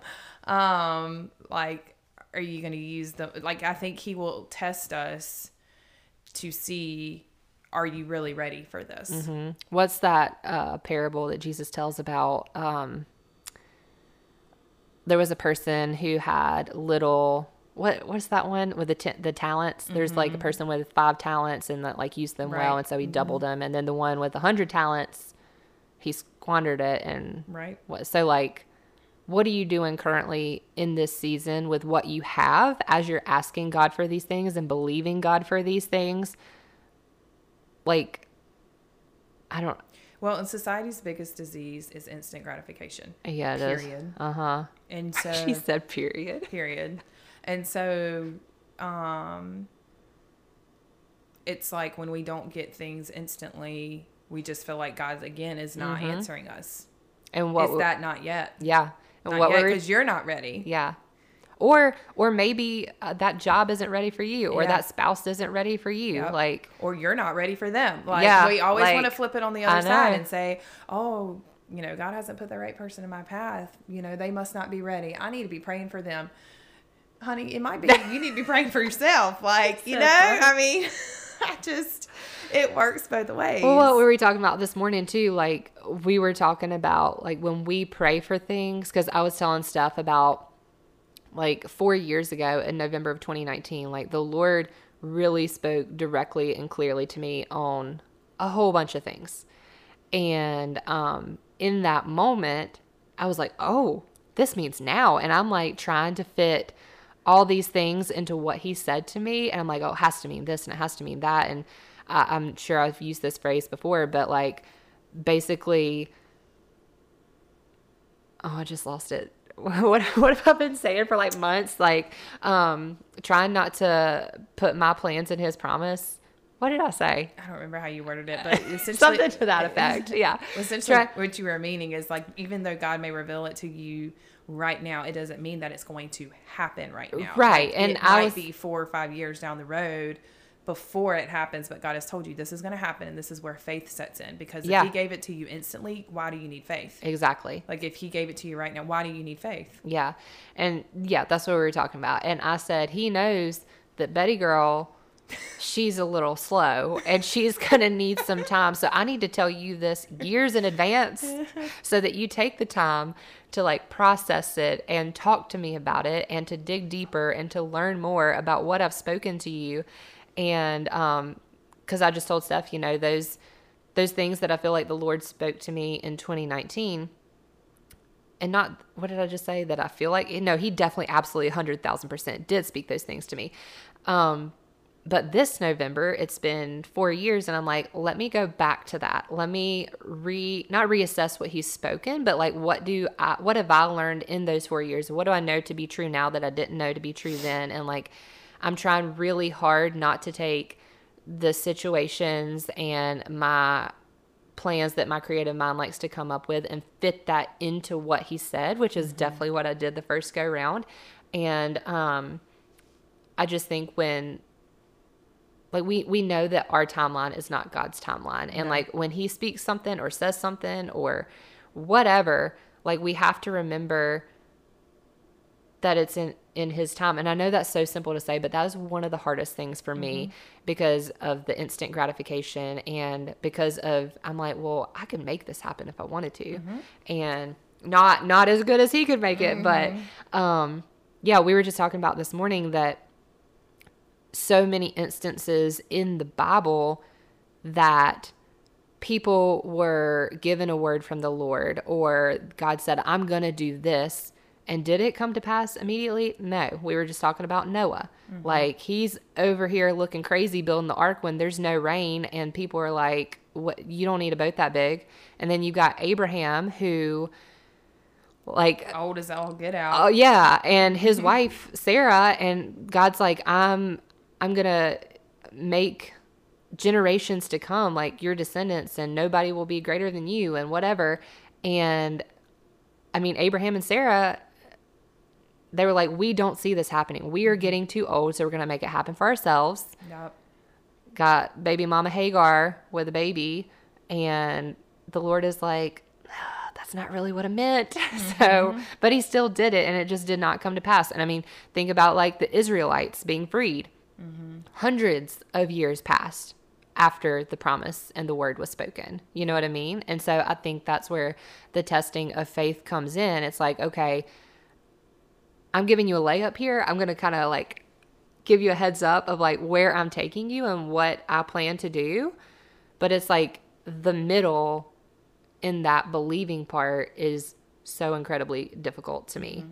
Well, it's like the Israelites when God promised them that they would get to the promised land. Yeah, He did what he said he would do. he did it. The issue was if he said it, he's going to do it. humans, Yeah. the Israelite humans, they wandered in the desert for 40 years. Yeah. just wandering around. It could have happened sooner, but Mm-hmm. Yeah. again, he gives us choice. Somebody told me one time, God is a gentleman. He's not going to force you to do something. And that's what they said. It's so true though. He's like, he's not going to force you to do anything. So it's like if you Why is that so funny? I don't know, but that one got you. But it's like if you sit here and you're gonna, if you make your choices, then he's still gonna follow through with what he said he's gonna do. Mm-hmm. You may, you may be mm-hmm. what's prolonging it. Yeah. You Because there was a gener- a whole generation of Israelites that missed seeing the promised mm-hmm. land because they were wandering in the de- desert for 40 years. Mm-hmm. The promise still happened. Mm-hmm. It just took longer than expected because of their choices. And somebody said to me one time, they were like, "Well, why didn't God like if he can do it, then why don't he just do it?" And I'm like, because again, it goes back to relationship Yep. if like trying to force somebody to care about you or like whatever like you can't force anything you know mm-hmm. like that's not relationship forcing anything You know what somebody told me one time? what they say oh lord I probably shouldn't say this on my podcast, but I'm going to. I'm quoting. If you have to force it, it's probably shit. like there's that and so it's like god's and something somebody else said this was funny we're just quoting all these other people. We're not even giving them like i mean credit. I don't know who said that. I don't it know one either. i don't give credit um just jump on the bandwagon Yeah. they said god is not a god is a crock pot god he's Oh not my an God. Somebody told me about. Go ahead. I'll tell you after this. You're like that one we're not going to record. Um but it's true though, like the instant gratification and it's like God's going to give us a choice, but also going back to he is a good father. When when you think about a good father, that is a father of discipline too and consequences. Like if if our parents let us do whatever we wanted to do growing up with no consequences, that's not like That's not good parenting. it's not good parenting. So it's like I think everybody's like, oh, you know, God, we do serve a God of peace, absolutely, but we also serve a God of consequences, and people forget that part. I want a shirt that says, Put it on a t-shirt. yeah, no, put it on a t-shirt that says, I serve a God of of grace, but I also serve a God that flips tables, mm-hmm. And He did. You know, like um, there is righteous anger, and I think people forget that too. Um, I just, it's a lot. Yeah. It's a lot. Well, I think too. I had this thought one morning um, a couple months ago. You know the chair that's normally over there where my Christmas tree is. My ugh, my leather chair. I. Yeah, love I it so know, much. I like, got That if you ever decide to get rid of it, you better Absolutely not. You, you better you better bury me in that thing. Like put it in my casket with me. Um no, it's this like really cool leather rattan bamboo chair that I got from one of my dad's estate sales. Um it was like a doctor who lived there and whatever. So I feel really smart when I sit in it almost like I'm definitely feeling like Dr. Sink vibes. Um so anyways, this chair and I was sitting there one morning like the old lady I am and um I don't know what I was reading, and I but I, like like I had this thought that like God is more concerned with the process than the product. Yes. And like all of these things that I am praying so desperately for and these people that I'm praying so desperately for like I- genuinely think he is more concerned about what's what's changing in me in the process, what's changing in them in the process. Um and uh yeah, I just think like if you go back to scripture, like there are so many things that could have been instantly done. Like I mean, even going back to Genesis, which I joke, it all I always go back to Genesis, but literally everything goes back to Genesis.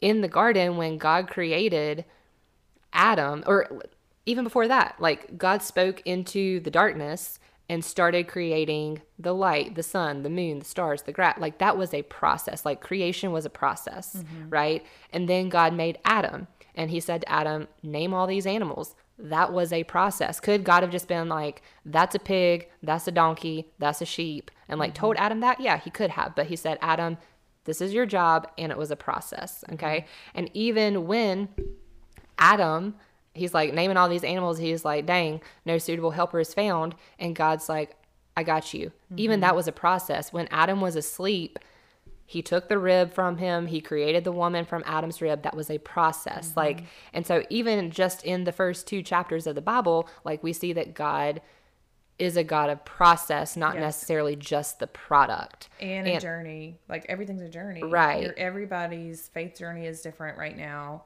And forgiveness. That is something that I've really Lisa TerKeurst, my favorite Christian author.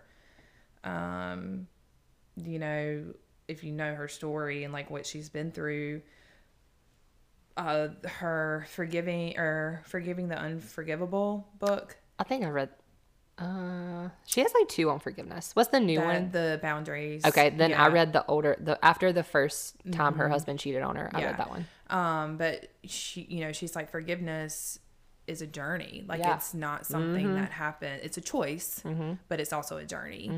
Um, and I think for me, forgiveness has been, as my faith journey, one of the hardest things for me. Like I literally could just about forgive anything, truly, if I know the person is genuinely sorry. Like I have forgiven some really difficult things when I know the person is truly sorry and like asking for my forgiveness. But when it is a situation where one the person can't be mature enough to say, "Hey, I'm sorry, like I shouldn't have done like whatever," or you never get that apology, that's where I struggle. Mm-hmm. But then from her book, you know, she's like, um, forgiveness is for you. yeah It's not for them. Yeah. What what's the analogy um I've heard? It's like um forgiveness is like hold on, I have it in my notes in my phone. But yeah, I've also read that book. Or actually, I'm gonna be honest. I listened to the first half of it on Audible, and she's the one that records it, and I lo- love her work. Love Yeah. her. What I cannot stand her voice. The way that she reads, it's like I can't do audible books at all. That's so that's dramatic. I do prefer that if I'm gonna listen to, or if I'm gonna read like a, a nonfiction book or like a self help, I prefer to read that like physical book. Mm-hmm. But if it's a fiction, like I can just get lost in the story. I can do that. My, AD, my undiagnosed ADD kicks in, so audible. Um, I think we all have it. Yeah. Yeah. um, okay. Here's the quote. It says, "Unforgiveness is like drinking poison and expecting someone else to die." Yep. I and I'm that. like, mm. because I, and it's funny we go we're going here, but Mm-hmm. I've also over the past couple months worked on forgiveness, and it that was like a very like what you said, like I can get past it if that person apologizes to me, or if that Right. person genuinely is sorry for what they did. Mm-hmm. But like having the realization that I might never. I might not get that mm-hmm. ever. I might not mm-hmm. talk to this person ever, Ever again, in my entire life. So am I going to continue to allow what they did to me to affect me and impact my life? Mm-hmm. Like that that is like drinking poison and expecting them to be the one that gets hurt. No, I'm hurting myself. Self, exactly. And so that is definitely, you know, I re- listened to the first half of that book, but ever since me and Mallory, Mallory, why do I keep calling her Mally? Like that might be her new name. nickname. Yeah. But ever since me and Mallory did the episode on Jonah, you know, forgiveness and repentance came up a lot. And we were like, oh, we should dig into this and do another episode. And Mallory, as the number one pod listener, I know that you're listening to this. And I just want to say that I did the work. I did the work and you did not follow through, but it's coming. It's just delayed, okay? Um, but this will just be a little flavor um, until then. But um, yeah, so I was like digging into all the stuff about forgiveness. And one thing in that book that Lisa talks about is um, she was working with her therapist, and the backstory is like her husband cheated on her and she found out and whatever. And so obviously that can cause a lot of resentment and untrust and literally I cannot imagine. Um, and so she was talking about she was working with her therapist one day and going kind of through that situation. And um, her therapist had her write on note cards. Do you remember this? Yep, that's my favorite part of the Yeah, had her write on note cards all of the things that she felt was either done to her, taken from her, because at the end of the day, it it, it doesn't really matter if that person knows what they did. Like they caused some type of upset in your life or they took something from you or did something to you, like I think her um what did she say? Something like they can't like what people do to you the way that you receive it and feel it, like they can't they can't take that from you. Mm-hmm. Like even if it wasn't their intention, it it doesn't doesn't take away the the pain that you felt or whatever. So anyways, her therapist had her write down all the ways that she felt like her husband had either done her wrong, taken something from her, blah blah whatever. So wrote these each individual one on note cards, laid them out on the floor, and then she her therapist gave her like pieces of red felt and she had to go through each one and say like what's her husband's name? Or ex-husband? Art. Art. Yeah. So she had to say i forgive art for you know breaking up my family like mm-hmm. whatever. And then so she had to say that cover it with the red felt and the next bit was and whatever my emotions won't yet allow for surely the blood of jesus will cover or something to mm-hmm. that effect yeah and i'm like whoa oh, yeah. like that is powerful yeah, and super powerful i will say that I did that a Same. little bit. I, you, did. I didn't do note cards and felt. I, I, just did a sheet of notebook paper. And some of these people be having a whole long laundry list of things. And mm-hmm. I took a red sharpie, everyone, and said that out loud. And I like that was the most powerful thing. Powerful and mm-hmm. healing thing. And like, did it change my circumstances? No. no. Did it heal me automatically? No. But just like something in that of like letting it go. It's mm-hmm. like I don't know. It was it was I'm really a visual cool. person. Yes, I'm a visual learner, so like something like that for me is super powerful. No, I did the same. I took red construction paper though, mm-hmm. but I mm-hmm. had them like all over my living room floor one yep. day, and just like, and when you start listing Ooh. that stuff out, like it one it it brings up all kinds of emotions. But yeah, it two, does. Were you it, crying the whole time? Because I was not the whole time. At the end, for sure, half the time, half the time. But when you like stand up and you, I remember listening, I think to her podcast because um, she has a therapy and theology mm. podcast that you should definitely. That's cool. Listen. Oh yeah, it's really good. I'll send it to you. It's on Spotify. Um, and so she talks about that, and she's like, when she stood up and she looked at the floor, like mm. how many things she yeah. had been through, and it wasn't like a pity party, but her therapist was just like you have been through so much. Mm.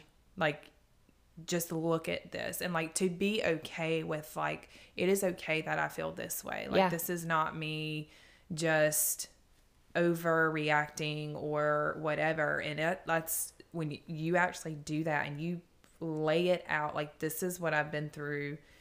It puts a lot of things in perspective. Like, but you have to put the effort mm-hmm. into the healing process. Mm-hmm and I say process and journey because that's what it is. It's not going to happen overnight. Yeah. It could yeah. take years. Yeah. And that's where, yeah, it goes back to the process and like kind of the situation that I've been walking through the past couple months. I was just telling you this morning, it's like I I did the distraction thing, didn't work. I did the healing, helped a little bit. I did the forgiveness thing, helped a little bit. And it's like all these things and I got to the point where I was like, God, like you, and I know I just told you this, but I'm gonna say it again. Like you have the ability yourself to forget. Like you throw things into the sea of forgetfulness and mm-hmm. like it's gone. Like you mm-hmm. don't remember. I said, so if you have that ability, like you have the power to to help me do that. And I'm like, mm-hmm. so in this particular situation, I've done the healing and the forgiveness and whatever.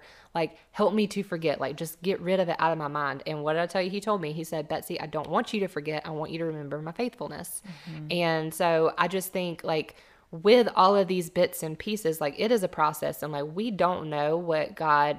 I mean, there's scripture somewhere. I don't know what it is, but like we don't know what God's doing from beginning to end. No. Like, and that's another thing I've really had to learn is that I am such a type A routine person that I want everything to be a formula. Mm-hmm. And like God has told me, He's like, Betsy, I'm not a formula. And like, I don't know. I, for me, it's really hard to lean into the mystery of God because I want things to be very structured. Mm-hmm. Um, but I think it's in the process that he is building our faith and he's building our character and like repairing what's broken. So going back to that moment I had in my little old lady chair feeling like a doctor, I um like I just started thinking of all these things that God wants to do in the process. Like in the process that I've been through the past couple months, like God has definitely been strengthening my faith through the process of being depressed, through the process of having anxiety and panic attacks, through the process of my unbelief and loneliness and rejection and like all of these things. Mm-hmm. Like God has been working in my heart and like building my faith and my character and um also just like repairing what's broken. He's like, okay, here we've been through this situation and this this thing is broken over mm-hmm. here, so mm-hmm. maybe let's fix it because this brought it to light. So um and I was thinking about Jesus as a carpenter. Like we believe that Jesus was a carpenter, like that was his trade, you know, mm-hmm. whatever.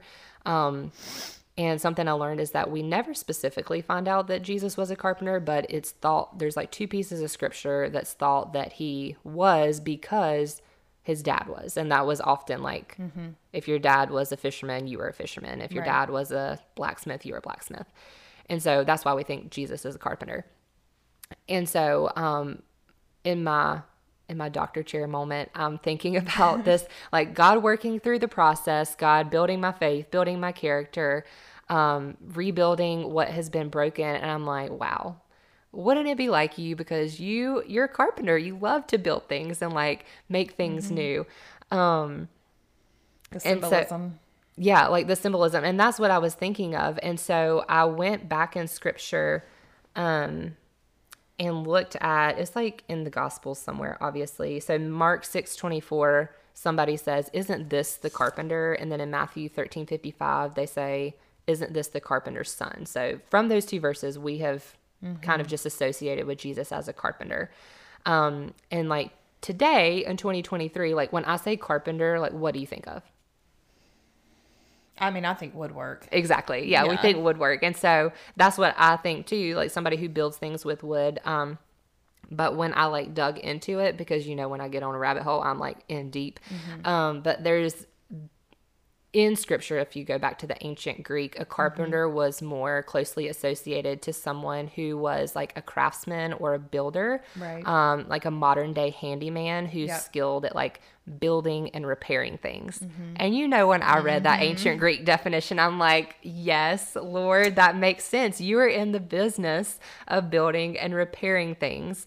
And so, I don't know, going back to process, like, truly believe like God is a God of process and he wants to do something in the process and he doesn't want to just take us to the promise that you know whether we believe that he's spoken this to us or it's a promise he's given mm-hmm. us in mm-hmm. scripture like he's concerned about the process not the product and the product is not even the promise and I know I'm throwing out a lot of p words here but like like we are the product like mm-hmm. the product is not what we get to it's yeah. not the job or the marriage or the business or like any of these things that we're trying to get through and these things that we're actively praying for but like we are the product like mm-hmm. at the mm-hmm. end of the day like he's molding us right he's molding us he's shaping us he's building us um and so like yeah i think in the past i've i've thought about in my prayer life specifically the promise as kind of like being the finish line or the thing that I get in the end.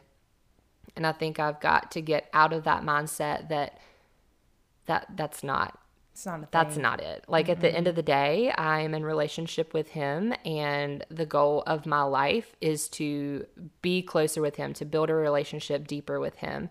And it's not what he can give me, he it's not where he can take me, it's not about how he can like throw lots of money in my bank account or the kids he can give me or whatever. Like he is concerned with me as his child and how how he can bring me closer to himself. Mm-hmm.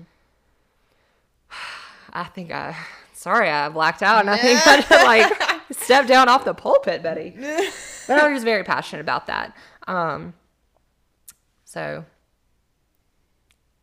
I don't know where to take it from there, Steph. So you know, just jump in. Like, so one thing that I think is- just people of faith we get asked all the time is like, you know, why does God allow bad things to happen? Because He could stop it. And Get that all the time.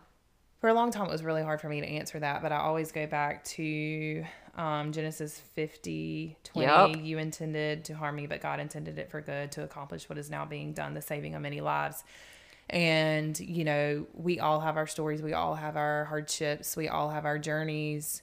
Um, I saw a thing that was like basically saying, you know, people relate to you not because of who you are right now, but because of your story.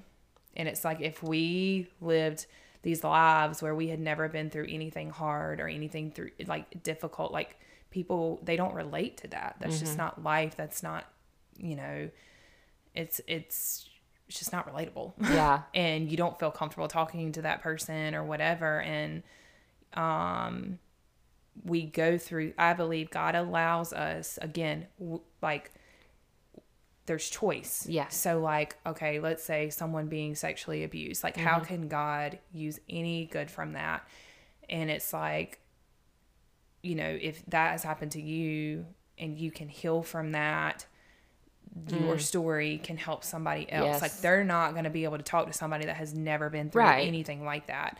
But if you have, like, that is, you are somebody that can be a voice or an ear for somebody else, you know?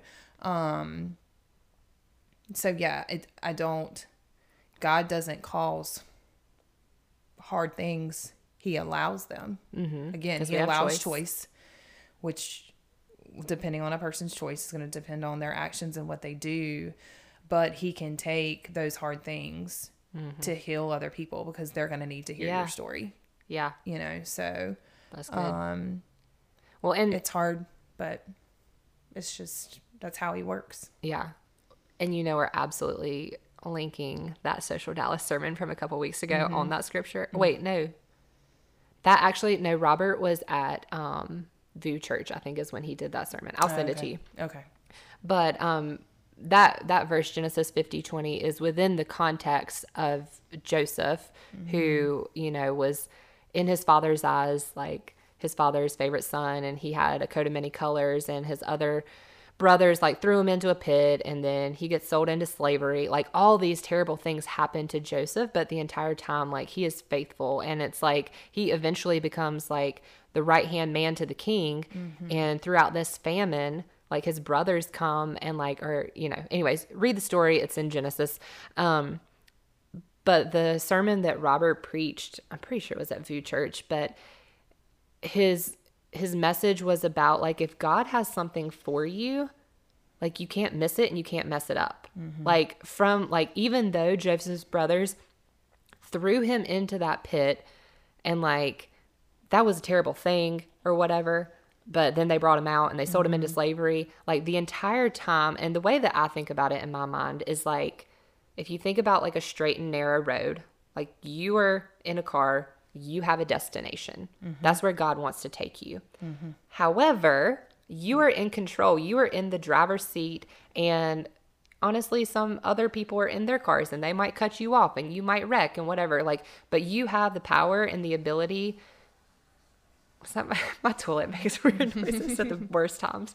But um you have you are in control of that steering wheel. You can take the car wherever you want to go. So whether you want to go off on a ramp or you mm-hmm. want to off road or if somebody cuts you off or crashes into you like you still cannot miss the destination if that's what God has for you. If that if he wants to bring you somewhere, like he's going to bring you to it. Just like in the story of Joseph, like all of these things happened and they look like bad things that God allowed, but like if he has something for you and he wants to bring you to it, he's going to get you there. Mm-hmm. You like we said you can, earlier, you can you, delay it you can delay it but you can't derail it. right yeah And I just love that story of Joseph because exactly what it says. You meant it for evil, but God meant it for good. And when I read, I mean, I've, you know, we've grown up probably reading that, but it's like, okay, I don't have to flip there, but when I read that, God meant it for good, I used to think it's like, oh, well, God allowed it to happen. And kind of that same mindset as you were just talking about. why didn't he stop But it um yeah. Um but the message version says Um, it says Joseph replied, "Don't be afraid. Do I act for God? Uh, don't you see you planned evil against me, but God used those same plans for my good, as you see all around you right now, life for many people." And so, I have to read different versions to like actually understand because, like I said, I'm a little slow. Um, but it's like exactly what you said about like somebody's story and the way that somebody may have been hurt in the past and mm-hmm. again it all goes back to the process and the story and the journey and if we lean into the lord a little bit and just allow him to use that story like so much life can come mm-hmm. from it even if it was like there's so many awful terrible things even within my circle of people and oh, yeah. people that I've met that I know and like it's heartbreaking and like terrible things. But God can take those things and, like you said, use your story to bring light and life to somebody else. Mm-hmm. And so, like, I think if you find yourself in a situation where you're dealing with something like that and thinking, like, how did I get myself here? Or how could this be done to me? Like, God, if you allow Him, if you make the choice, He will use it for your good and his glory. Mm-hmm. For sure. Are you swiping through notes over there? You have mm-hmm. anything to add? Mm-hmm. This this episode is going on two hours Steph and not at all where I thought it was no. going. Um, but it's been good. So it has been good. You... Uh, end with this. Oh, okay. okay. Perfect. Great. It says maybe we really maybe what we really need is for more Christians to talk about how hard spiritual growth is no one has it all together. Letting God change you is hard. The dying to yourself is hard. The staying quiet when you want to speak is hard. The waiting for His best. The trusting when you want to freak out. The holding on when your flesh tells you to run, all hard. If you're in the process, this process too, just know if it's hard, you're not doing anything wrong. Amen, Steph. We're going to end on that. We're going to end on that. and whether you're in the valley, at the view, or somewhere in between, keep on hiking and we'll see you next time.